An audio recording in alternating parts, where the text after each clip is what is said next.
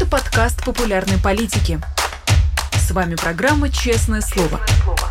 Здесь мы говорим о самом главном – В Москве 17 часов. Вы смотрите «Честное слово» на канале «Популярная политика».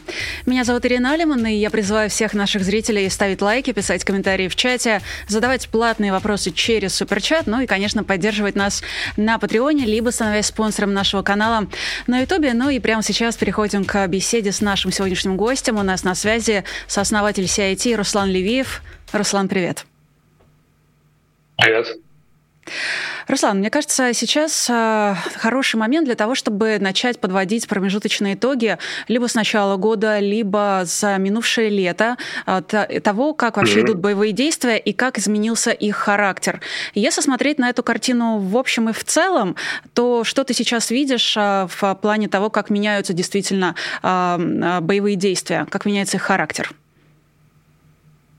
А в целом я бы, наверное, разделил, если мы говорим там в целом о прошедшем годе, сначала вот 2023 года, для меня он делится на такие три основные вехи. А, первая веха начинается с января и по конец весны. А, в начале января мы помним, как все еще шло российское наступление, вот эти вот вылазки под Угледаром и на Донецком направлении. И оно было чрезвычайно неуспешным для России. Было потеряно много солдат в абсолютно бездумных атаках, когда их послали в том числе на минные поля, на открытой местности, и они ну, так волно, волна за волной э, погибали э, снова. И поэтому самые такие важные силы были в тот момент э, израсходованы. И именно поэтому мы полагали уже там, к началу января, что, скорее всего, вот-вот будет объявлена мобилизация. Потому что дальше так продолжаться вот такие волны атак не могут, потому что неким дальше наступать. А если вы хотите дальше продолжать, то есть, видимо, видимо вы стремитесь к тому, чтобы а, выйти на вот свою цель на административной границе хотя бы там Донецкой области, то все равно, получается, вам нужны люди. Поэтому в начале года я говорил, что я ожидаю, что вполне возможно там числа уже там с 15 января объявят волну мобилизации, как раз когда закончатся новогодние праздники, и люди, сотрудники в военкоматах выйдут на свою работу, и вот там может быть ждать вторую волну. В принципе, и э, украинский генштаб тоже тогда это примерно так же и говорил, что там вот э, там либо конец января, либо начало февраля, имейте в виду, мужчины России, то будет объявлена вторая волна мобилизации, так что лучше бегите. В итоге ее не случилось, и э, в этой же первой вехе этого года постепенно боевые действия они так ушли, пошли на спад. То есть они начали вести там к позиционным боям и э, были очень маленькие продвижения по фронту. И вот тогда же начались разговоры, что э, вот готовим украинское наступление. Все понимали, что оно будет, э, все понимали, что оно вот будет там буквально в ближайшие месяцы, и для этого там нужно будет получить гораздо больше военной помощи из Америки и Европы, и понимала это и Россия тоже. Поэтому после своего крайне неудачного наступления зимой они принялись за строительство фортификационных сооружений, минных полей, вот этих тех самых э, зубов дракона, и мы начали видеть, как их строят вот буквально вдоль всей линии фронта. А, очень на протяжении там, многих недель мы наблюдали чуть ли не в режиме прямого эфира, то есть мы это видели и по фотоснимкам с Земли, и по спутникам снимкам, как они расширяются, появляются новые, как инженерные машины роют а, траншеи, окопы, все это укрепляют.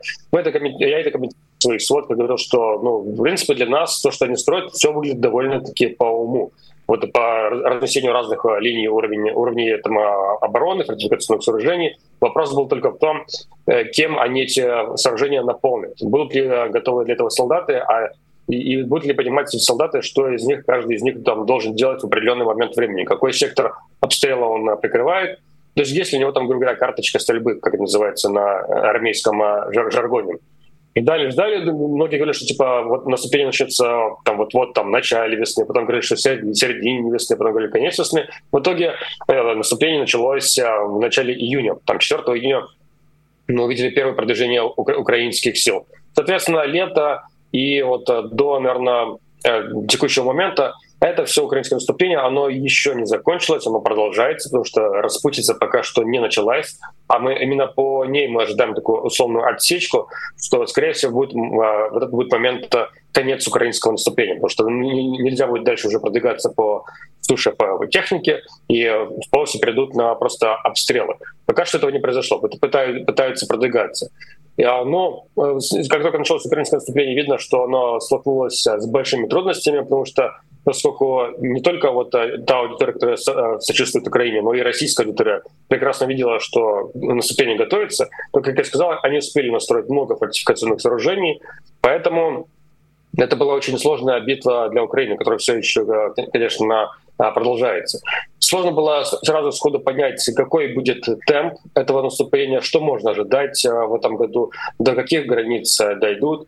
Но сразу было понятно, что, конечно же, не стоит а, обращать внимание на такие шапкозагидательские настроения, что там к концу лета уже будем там с фейерверками праздновать в Крыму. Это было сразу понятно, что такие больше воинственные настроения, которые пытаются таким вот образом как бы поднять боевой дух, видимо. Вот, судя по всему, в этом э, была цель. Но при этом они были абсолютно нереалистичны.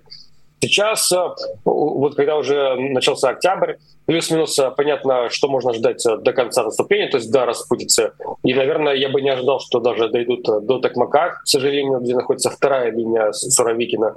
Ну и потом мы будем видеть, что опять все уйдет в такой позиционный бой, когда будут издалека друг друга обстреливать, но продвижение еще меньше будет, э, чем сейчас. В принципе, вот за последние дни, даже за последние недели, мы видим, что отчасти меняется характер войны, то есть э, применяются другие типы вооружений. Например, Россия стала очень много применять э, дальнобойных ракет и авиабомб, сочетая их часто с разведывательными беспилотниками, которые залетают далеко за линией боевого соприкосновения, поэтому мы последние а, недели видим много ударов российских по различным железнодорожным эшелонам э, украинским, где грузится техника, по э, складам боеприпасов, по авиабазам, где находились э, самолеты МиГ-29. Один из них как минимум был поврежден, второй был э, уничтожен. Вот э, много, много, остается много вот таких вот ударов. Плюс последние дни мы видим э, много ударов по мостам украинским. То есть, если раньше это было прям совсем-совсем диковинку, и многие Z-каналы этим возмущались, вот типа почему украинская сторона постоянно бьет по нашим мостам, которые используются Россией, либо, например, во времена оккупации Херсона, то есть по Антоновскому мосту, либо все остальное время по Крымскому мосту. По Крымскому мосту было много атак. А почему-то Россия по таким вот мостам не бьет, не пытается нарушить логистику украинских сил. И мы, в том числе и мы тогда на это отвечали тем образом, что нету достаточных вооружений дальнобойных, потому что чтобы разрушить мост, нужна, как правило, довольно-таки тяжелая авиабомба, а авиабомба далеко, как правило, не летает. То есть нужно залетать далеко в тыл врага и быть, рисковать тем, чтобы быть сбитым из противовоздушной обороны. Вот. Плюс э, проблема была в том, что Вообще в целом мостов, путей сообщения в Украине очень много. То есть это различенные маршруты у Украины. Поэтому если разбомбишь один мост, то окей, будет пользоваться другим э, путем. Но, тем не менее, вот э, последние полторы где-то недели, я бы сказал так, мы видим, что начали прям активно бить по мостам. Видимо, все-таки пытаются разрушить украинскую логистику. Плюс, наверное, это еще отдельно связано с тем, что есть некоторые успехи в разработке там, новых типов вооружений, в частности, начиная с лета мы видим много применений этих самых авиабомб с комплексом УМПК, э, универсальным модулем планирования и коррекции авиабомб, который превращает тупые неуправляемые авиабомбы в управляемые, высокоточные, которые могут летать довольно-таки далеко. По конкретно по модификации ФАП-500 у МПК э, считается, что она может летать примерно на расстоянии там, до 50 километров. Что касается еще, еще более тяжелой модификации ФАП-1500 у МПК, ее применение мы пока что не видели, поэтому по ее дальнобойности судить а, а, сложно. Но в целом, а, понятно, по, по части российской стороны, понятно, что, видимо, этой зимой ну, я бы штурма нового такого не ожидал, как это было прошлой зимой. Хотя многие западные аналитики считают, что от Герасимова, начальника Генштаба России, всякого можно ожидать, потому что он, видимо, не руководствуется реальным положением дел, ему важнее, чтобы было вот там только вперед, и поэтому и было прошедшей зимой, как его посылали в такие вот абсолютно бездумные атаки, не подводя никакие там э, итоги, не, не, не, не анализируя ошибки, просто давайте вперед, вперед, вперед, и тем самым теряя много солод. Поэтому, когда летом э, западные аналитики ездили в Украину, многие из них предполагали, что, возможно, мы этой зимой опять увидим какие-то попытки российского наступления, потому что это будет в духе Валерия Герасимова.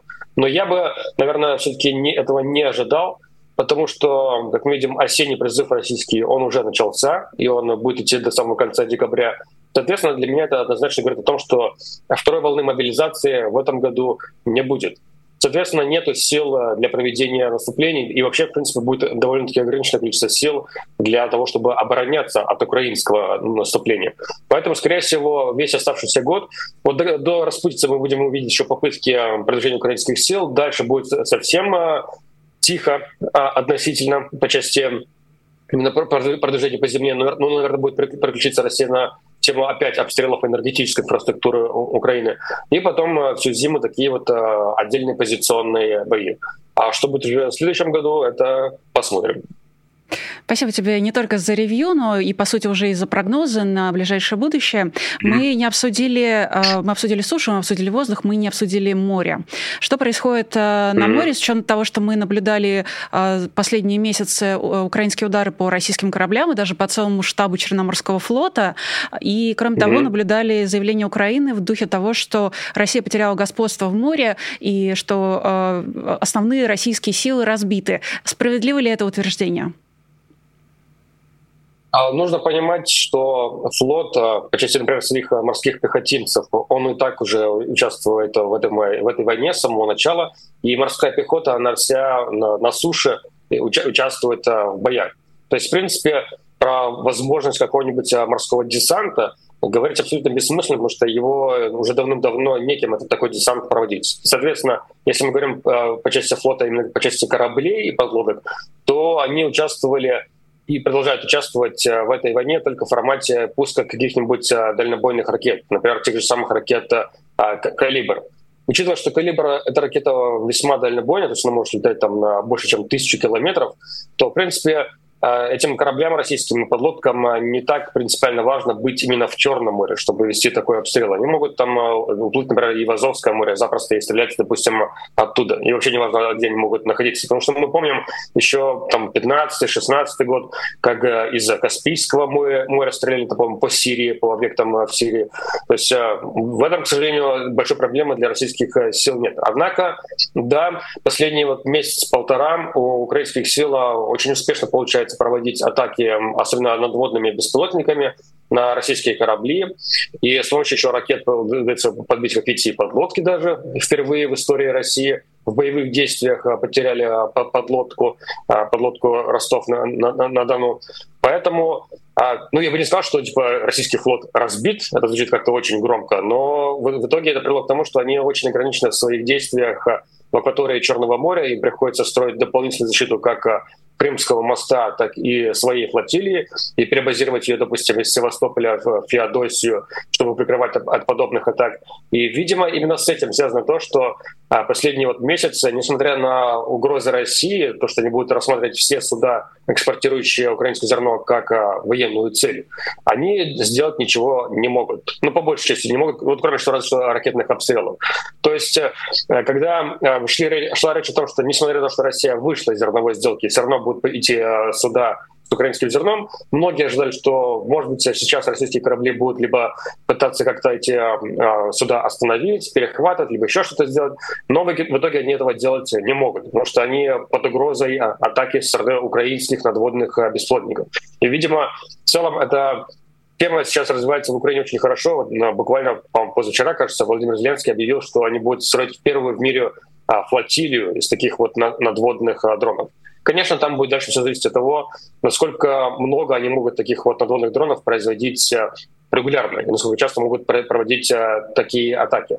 Но да, в результате всех этих атак флот именно в части своих кораблей и подлодок очень сильно ограничен. Как я сказал, впервые в истории потеряли подлодку, то есть она, на, на наш взгляд, однозначно ее невозможно восстановить. По этому поводу мы а, консультировались с известным экспертом по части кораблей, флота, подлодок Сатаном, который по нашим фотографиям а, написал отдельную статью, он проанализировал повреждение подлодки Ростов-на-Дону, и мы показали ему прямо оригинальные версии тех фотографий, не зацензуренные.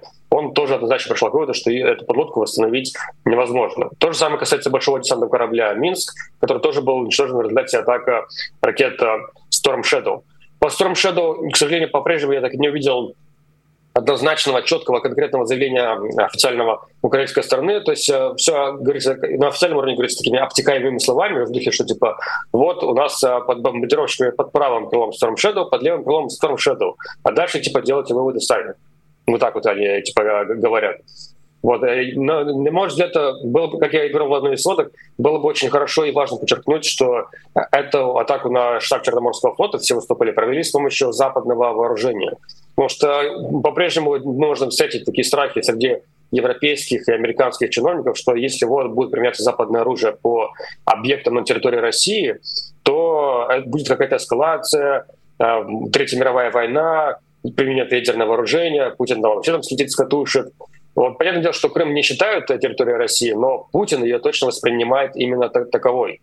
Для него Крым прям очень-очень важен. Там. Поэтому, а, если вы подчеркнете так, что типа вот, смотрите, применили западное оружие по штабу Черноморского флота, и Третья мировая не началась, то это вот такой хороший пример, что не нужно этого бояться. Я вот в своих разговорах а, с людьми там, из, а, с чиновниками различными стараюсь это тоже донести и подчеркнуть. Так что, подводя итог, по части флота, да, он сейчас по большей части ограничен. Продолжает заниматься тем, что пускает ракеты дальнобойные. Ну и к слову об оружии, как ты считаешь, а перестроился ли уже западный ВПК на необходимые Украине объемы помощи и поможет ли Украине э, тот самый альянс оружейников, о создании которого было объявлено на прошлой неделе? По альянсу, по альянсу оружейников пока что для нас это больше такая как будто бы проходная новость, я бы сказал, больше политическая, наверное, так. Потому что а, хоть нас порой некоторые решения удивляют своей логикой, но нам кажется, что, наверное, все-таки полноценные заводы а, по производству какого-то вооружения на территории Украины строить, я думаю, не будут. Потому что недавно, не помню, чей был, чей был отчет кого-то, кого из украинских чиновников, который сказал, что типа, с начала полномасштабного вторжения 37 э, военных заводов Украины получили повреждения в результате российских атак. Поэтому, понятное дело, если строить сейчас какие-то новые заводы, которые будут производить вооружение а, в Украине, то, конечно, моментально тоже будут становиться целью российских атак, и будет крайне тяжело что-то производить а, в нормальном, стабильном темпе, потому что постоянно будут эти э, тревоги воздушные атаки, постоянно будут какие-то прилеты, которые нужно ремонтировать и так далее. Поэтому логичнее было бы проводить все подобные а, строительства и э, заводы именно за пределами Украины. Но посмотрим, как как это они решат. Но в целом это пока что больше, на мой взгляд, это больше скорее политическая новость, что вот а, есть такое вот а, объединение.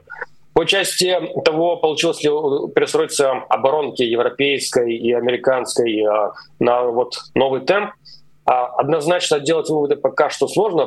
Политически заявляют, что якобы да, удалось, и вот там делают заказы там а, на, на большие объемы, там на 300 тысяч снарядов по части Европы. А, Америка говорит, что типа они удваивают там, свое производство в следующие а, года. Поэтому звучит так, что вроде бы все хорошо. Да и, в принципе, если посмотреть сводки с линии фронта, особенно то, что пишут там такие Z-каналы пророссийские, они пишут, что у России, у российской стороны сейчас большая проблема со снарядами, и у артиллеристов существует режим экономии, то есть у них почему-то появился лимит, сколько они могут снарядов выпустить в день, поэтому они применяют их в основном только для обороны, а не, не поддерживают своим огнем артиллерийским а, попытки контратак российских сил. И при этом они, эти же самые российские телеграм-каналы говорят, что у украинской стороны наоборот все хорошо, то есть они очень много стреляют снарядов и пускают снаряды даже по небольшим целям, допустим, небольшое скопление пехоты, и пускают по нему тут же сразу а, кассетный снаряд. Но, возможно, это связано не с тем, что оборонка смогла успеть перестроиться, там, американская, европейская, а с тем, что дали наконец-то кассетные боеприпасы и есть а, чем а, стрелять. Потому что все-таки переустройство оборонки на новый темп, части вот темпа стрельбы, это дело довольно-таки долгое. И, к сожалению, невозможно дать моментальный эффект. Сколько бы ты денег не вкладывал, все равно это процесс очень-очень долгий. Но, с другой стороны, для меня лично, например, это говорит о том, что а, вот, ну, вот эта инвестиция, очень долгие, длинные инвестиции в, в оборонку, американскую, европейскую, для меня это говорит о том, что несмотря на ситуацию на линии фронте, на, фронт, на линии фронта, все равно и Европа, Америка еще готовы там а, года а, поддерживать а, Украину именно вот в этой войне, то есть поставлять ей вооружение, технику, боеприпасы. Потому что если мы представим, что произойдет то, что на, что надеется Владимир Путин, то вот в следующем году выборы много где, и там избиратели там, европейских государств США допустим, устанут от войны, придет какой-нибудь руководитель государства, который скажет, типа, ну все, давайте уже заканчивать, то получается э, все те инвестиции, которые будут вложены там, в оборонку, они не оправдаются. Потому что, чтобы они окупились, нужно, должно пройти большое э, количество времени, чтобы закупались эти самые снаряды, и они чтобы тратились, чтобы они пускались на, на поле боя. И это нужно больше, чем год. То есть это там еще 2025 год, нам нужно стрелять, чтобы это, эти все вложения окупились. Потому что иначе, иначе нет если нет этой войны, вот текущей России против Украины, то и, в принципе, нет необходимости вот такого масштаба производства артиллерийских а, боеприпасов, что в Европе, что, что и в Америке. Поэтому, в принципе, текущее положение дел для нас говорит о том, что поддержка Украины будет а, долгой, несмотря на те вот все эти пугающие заявления, которые порой проскакивают а, в западной а, прессе. Но вот а, большой эффект от перестройства оборотки я бы, наверное, ожидал, наверное, все-таки ближе к лету следующего года, когда мы увидим первый эффект от строительства там новых конвейерных линий вот, на различных заводах, которые производят именно эти самые артиллерийские боеприпасы. А, пару недель назад э, глава МИД э, Германии Анна-Лена Бербак давала интервью CNN, в котором заявила, что часть поставленного, ну, видимо, Германией Украине оружия устарела или не работает. И, честно говоря, меня mm-hmm. это заявление мысленно отсылает э, к трагедии в Константиновке, к версии CIT и последующему mm-hmm. расследованию Нью-Йорк Таймс. И этот вопрос, возможно, уместнее было бы задавать а, Михаилу Подалико. Он был у нас, собственно, а, неделю назад а, в «Честном слове», но почитав все его интервью там, за последний месяц, я пришла к выводу о том, что, скорее всего, вопрос лучше задавать не менее предвзятой, скажем так, стороне. Как ты считаешь, будет ли какое-то расследование, результаты, будут ли опубликованы результаты расследования со стороны Украины, и проводит ли Украина вообще самостоятельно отдельное расследование расследования подобных инцидентов. Потому что Михаил Подоляк, например, часто mm-hmm. ссылается на то, что там отдельные инциденты Украина не расследует. Я не сомневаюсь, что уголовные расследования в Украине, они действительно идут, и они приходят к каким-то результатам, но публикации, судя по всему, по текущей политике украинской стороны а, не будет видимо, отложили до времен там, после войны. Собственно, когда вот были, когда еще не было расследования Нью-Йорк Таймс, но были мои заявления по Константиновке, тогда Михаил Подоляк тоже это комментировал в духе, что вот давайте после войны вы к нам подойдете, спросите, как это было, мы вам ответим. А сейчас, пожалуйста, вот не надо подыгрывать российской а, пропаганде. Такая вот была позиция Михаила Подалека, по крайней мере, в частности. И в целом, судя по всему, по большей части и э, на, скажем так, на условно федеральном уровне украинской страны, судя по всему, именно вот такая такая политика. А я бы здесь объяснил, почему у нас другая политика, например, на другом примере. Меня тоже, в том числе и дипломаты порой у меня часто спрашивают, говорят, типа, вот, Руслан, ты же в Вашингтоне, и ты встречаешься с какими-то там а, сенаторами, конгрессменами, людьми, приближенными к власти – вот ты скажи нам, как человек, который находится там на земле, действительно, если вот такие вот риски, что республиканцы, они могут сейчас зарезать помощь э, Украине, что тебе люди говорят?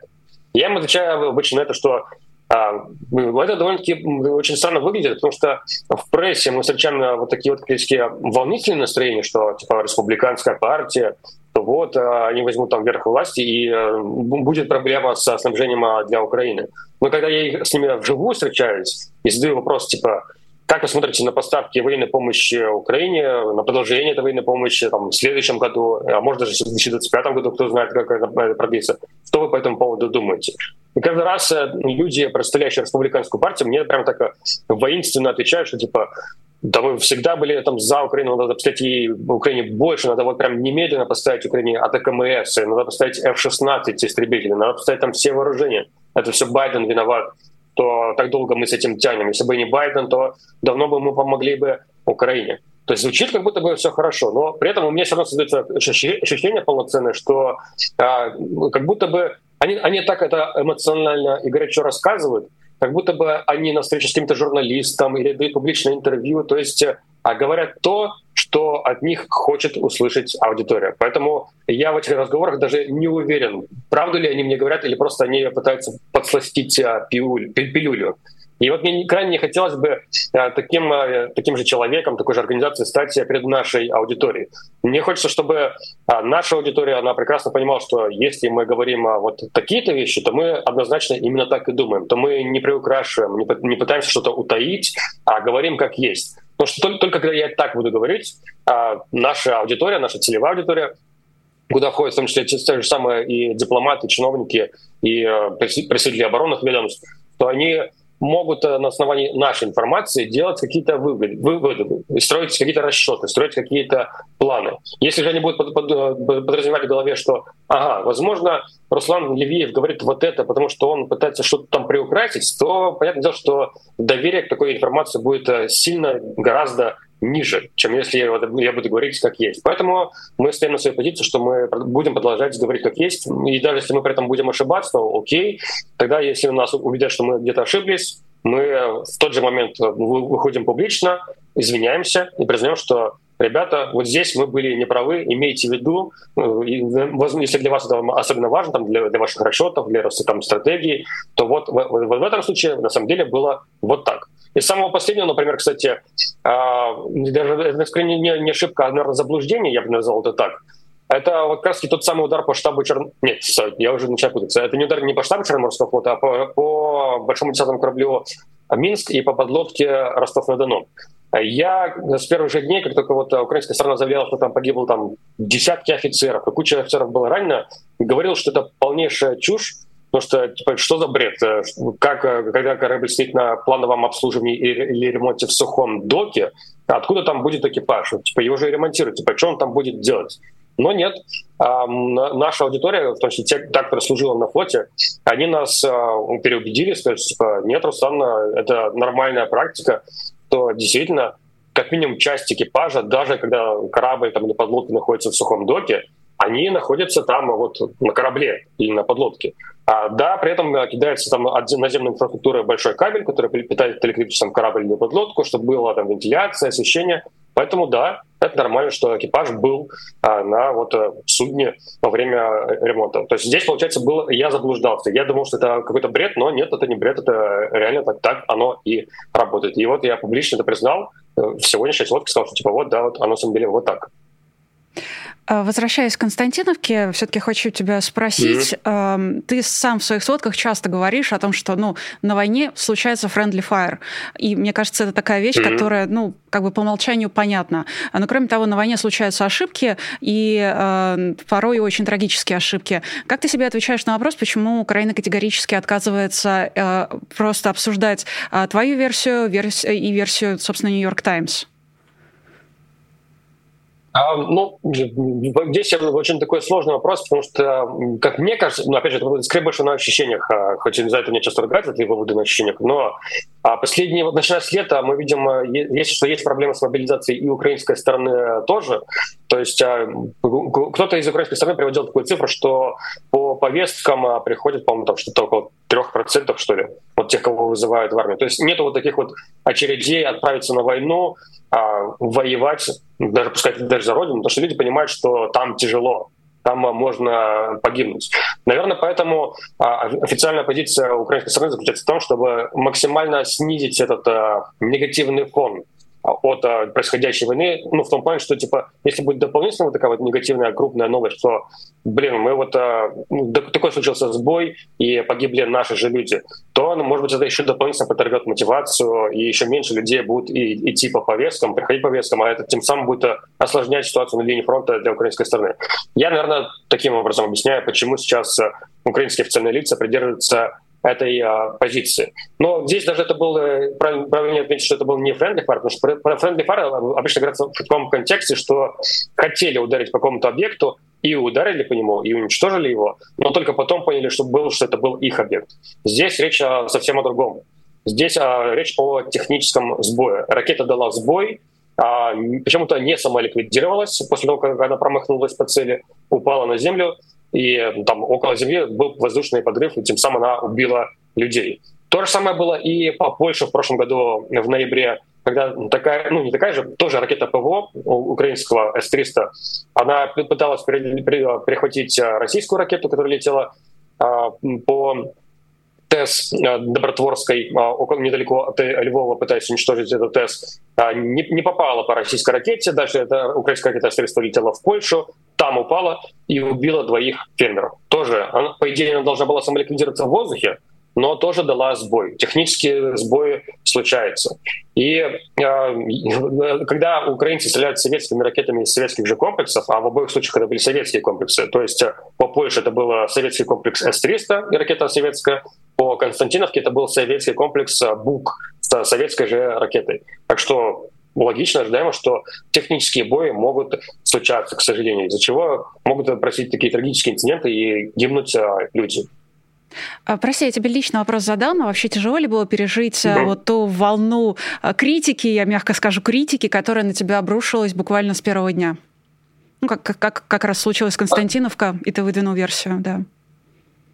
Ну, по большей части и лично я, и наша команда довольно-таки закалены, потому что это уже не первая такая волна, когда мы доносим какие-то выводы до аудитории, и это же наша та же аудитория, на которую мы рассчитываем, то есть которая, как и мы, поддерживают Украину, и в целом еще и украинская аудитория тоже, на нас обрушивается с проклятиями, обвинениями, обзывая нас там агентами ФСБ, предателями, там, желая смерти и так далее. Это не первая волна. У нас было и по Каховской плотине то же самое было, и по видео с расстрелом а, сдавшихся российских солдат то, то, то такая же волна была.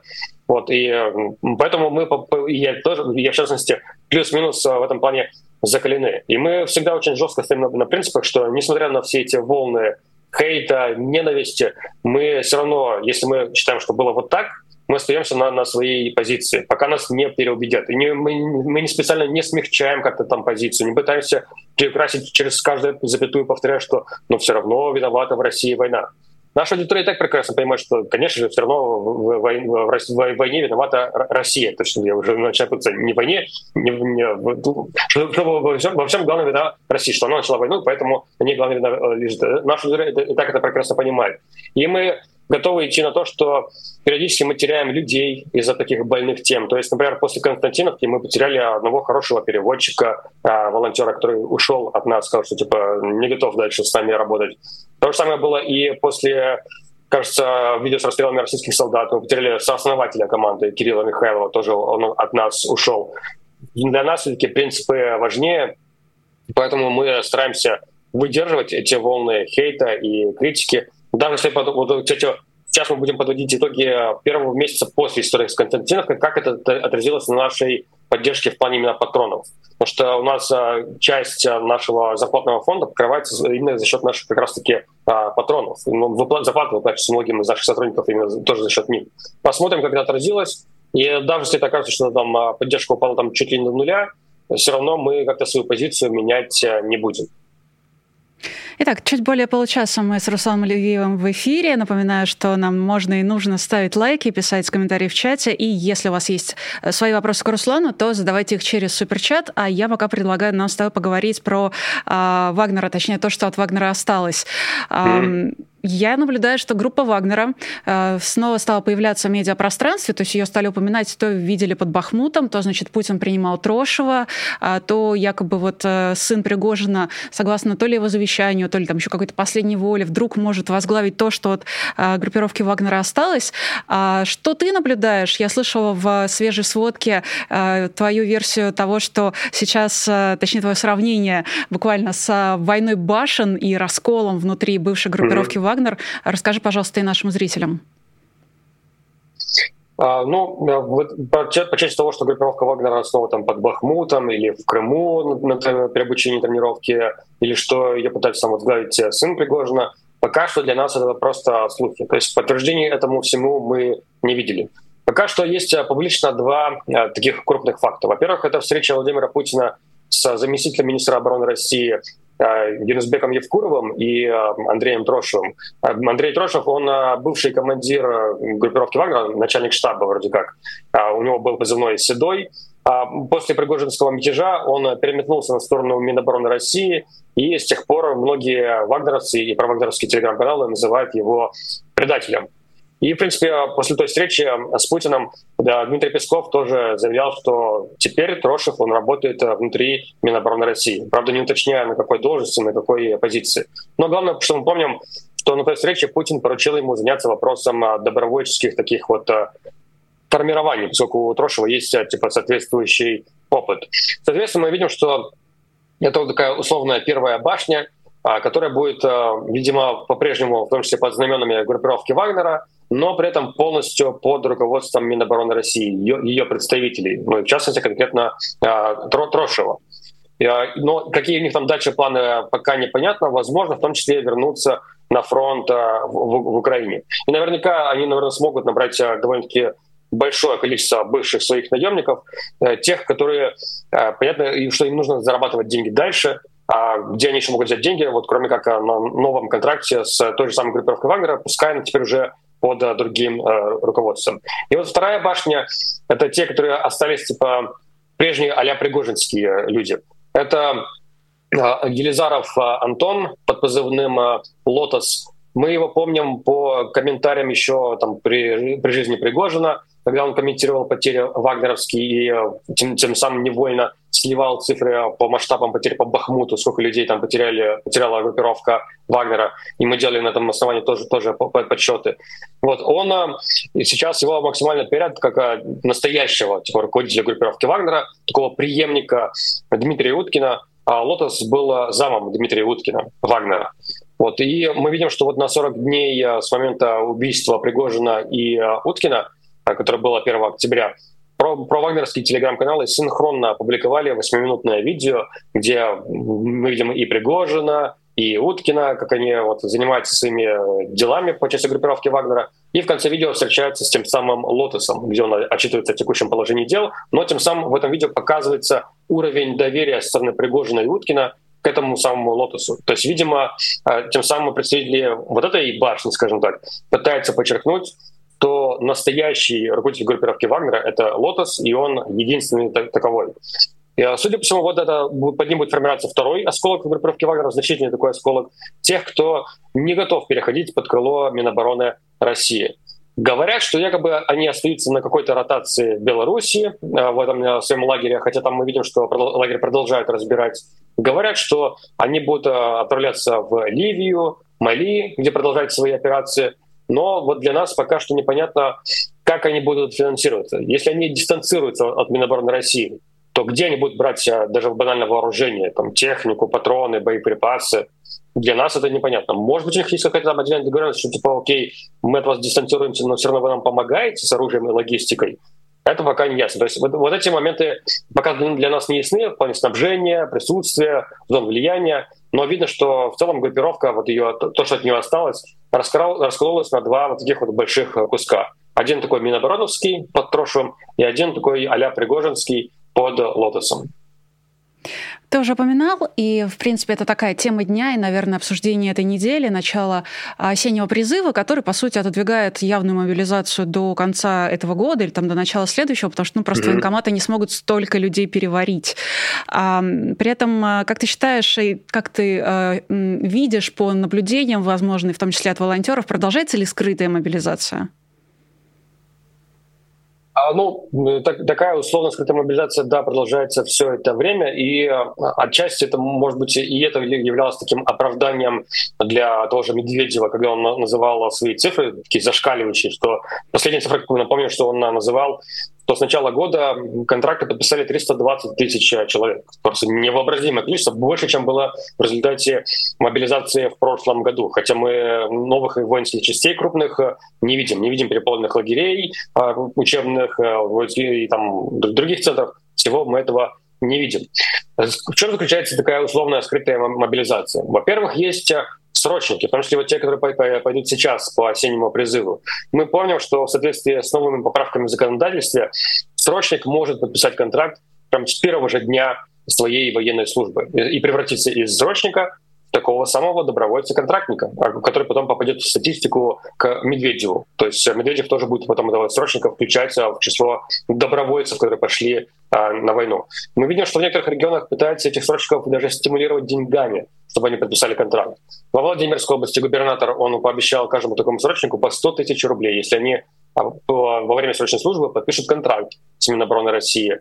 Мы много слышим истории о том, что Э, те срочники, которые находятся на срочной службе сейчас прям, на них порой оказывается давление, что типа подписывай контракт, э, ты что, предатель, что ли, ты что, не, не, не за пацанов, а как так, ты, ты что, вообще там, э, может, за Запад какой-то, за вот этих вот ЛГБТ, ты не с нами, что ли? То есть вот так вот морально давят на людей, чтобы они подписали контракт. И понятно, что молодые парни, которые находятся на срочной службе, они, многие из них сдаются. Плюс наверняка сослуживцы в этом плане помогают э, командирам, чтобы надавить дальше на, это, на этого срочника, чтобы он подписал контракт. Они сдаются, и они подписывают а, контракты. Так вот появляется определенный, я бы сказал, что в масштабе года это, наверное, десятки тысяч человек из срочников, которые подписали такой вот, таким вот образом контракт. Они не добровольно пришли в военкомат на подписание контракта, они подписали контракт именно во время службы. Тем не менее, это, видите, не 300 тысяч, это десятки тысяч. Есть люди в провинции, которые закредитованные, которым нужно платить, платить какие-то там элемент, а, элементы, извините, там, а, которые имеют кредиты в этих микрофинансовых кредитных организациях. И им тоже не остается никакого иного выбора, кроме идти вот э, за крупной зарплатой обещанной, тоже на войну. Но таких людей тоже все-таки не так много. И, того я бы сложил тех вот срочников, которые либо принудили, либо уговорили подписать контракт, плюс вот таких вот э, людей, которые реально добровольно приходят э, в военкоматы и отправляются на войну бессрочно. Э, в общем объеме я бы назвал там, ну, может быть, там до 100 тысяч человек за весь 23 год, не больше. Но никаких там 300 тысяч а, об этом речи не идет. И вот если мы вот это называем скрытой мобилизацией, то есть э, попытки принудить срочно подписать контракт, плюс э, заманивать, заманивать деньгами людей, которые, которым нужны эти деньги, то вот такая скрытая мобилизация, да, она продолжается. И понятное дело, что и вот сейчас объявили на осенний призыв, э, план по осеннему призыву 130 тысяч человек призвать. Понятное дело, что и эти 130 тысяч человек будут пытаться надавить, уговорить то давай, подписывай контракт. А если срочнику, там, 18-летний пацан подпиш... отправился на срочную службу и в первый же день подписал контракт, то легко он может и завтра оказаться уже где-нибудь там под Бахмутом, под Работино, под Новопрокоповкой, оказаться в боях, и это будет нормально с точки зрения позиции, официальной позиции российских сил, потому что он же уже не срочник. Пускай он позавчера был срочником, но теперь-то он подписал контракт, а значит, все, никаких проблем нет. А вот эти обещания, что срочники не будут в зоне так называемой спецоперации, получается, выполнены, а он просто доброволец контрактник. Это отличный момент для того, чтобы напомнить нашим зрителям и а, тем, а, кто, собственно, является там, родителем или родственником молодых людей, о том, что не нужно брать повестку, не нужно идти в военкомат. И у нас с тобой остается буквально две минуты до конца эфира. Я хочу тебе задать вопрос, который, mm-hmm. ну, наверняка тебе уже задавали, и наверняка он появлялся в комментариях не раз, но все-таки а, нужно ли служить в российской армии для того, чтобы стать военным аналитиком? Может ли вообще российская армия, современная российская армия а, научить чему-то? Я думаю, ну, понятное дело, что армия может научить, там, не знаю, стрелять, э, кидать гранату, там, водить танк. Э, наверное, этому она может э, научить. Но последние десятилетия даже в российской армии царит отрицательная селекция. И люди, которые даже в чем-то разбираются, которые набрали знаний там вовне армии, но пришли в нее и пытаются что-то наладить, мы постоянно видим, что их максимально задвигают, а может даже и устраняют. И Пригожин даже об этом а, прямо говорил, что типа, говорит, хожу по вот этому штабу Минобороны России на Фрунзенской набережной, и встречаю вот только вот этих вот генералов абсолютно тупых, которые, которых заботят там только деньги, там отдых, не более того, не разбираются в войне вообще. И каждый раз, когда у них там где-нибудь на ниже, на ниже ступени появляется человек, который пытается что-то менять, его максимально там устраняют и задвигают. Вспомните историю 205-й бригады на Херсонское направлении, про которое очень много ныли всякие пропагандисты, что типа вот положение дел такое плохо, надо что-то исправлять. Что в итоге случилось? Приехала комиссия, тех, кто жаловался, наказали, ничего не исправили, командира сняли. Вот, вот, вот пожалуйста, вот, вот такой цвет. Поэтому э, в армии, наверное, вырасти в настоящем профессионалом, я считаю, ну, мере, по аналитике, э, невозможно. Можно какие-то дополнительные знания подчеркнуть, но стать профессионалом из этого на, на текущий момент э, невозможно. И при этом я не считаю, что есть какая-то обязанность, э, чтобы служить в армии, только тогда ты станешь каким-то полноценным военным аналитиком. Больше общайтесь с людьми, больше общайтесь с экспертами, развивайте свои связи с людьми, которые знают что-то, изучайте что-то новое, читайте, следите за тем, как другие расследуют. И постепенно, постепенно с годами у вас получится, получится все больше и больше а, получаться. Так, тем, тем самым так вот учились мы. В нашей команде есть люди, которые служили в армии, в том числе недавно. Я в армии не служил, но, в принципе, я уже в армии, на мой взгляд, довольно-таки хорошо разбираюсь. Руслан, спасибо тебе большое не только за то, что ты ответил на вопросы, но и за то, что, по сути, а, дал такие очень правильные, как мне кажется, советы, а, профессиональные и человеческие. Мне кажется, что mm-hmm. этот разговор во многом был не только о военной аналитике и положении на фронте, но он был а, о чем-то явно большем. Я надеюсь, что наши зрители это отметят и напишут в комментариях. Спасибо mm-hmm. тебе большое, что нашел время, вышел в эфир. У нас на связи был сооснователь CIT Руслан Левиев.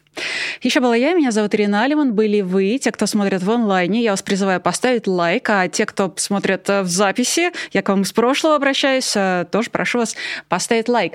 Ну и, конечно, поддерживайте нас э, на Патреоне. Для этого достаточно навести камеру вашего смартфона на стикер, который вот прямо сейчас был на экране и скоро наверняка еще раз появится. А перейти на сайт Patreon, начать поддерживать честное слово, тогда ваше имя появится в бегущей строке. А вот прямо сейчас внизу экрана она и бежит лежит.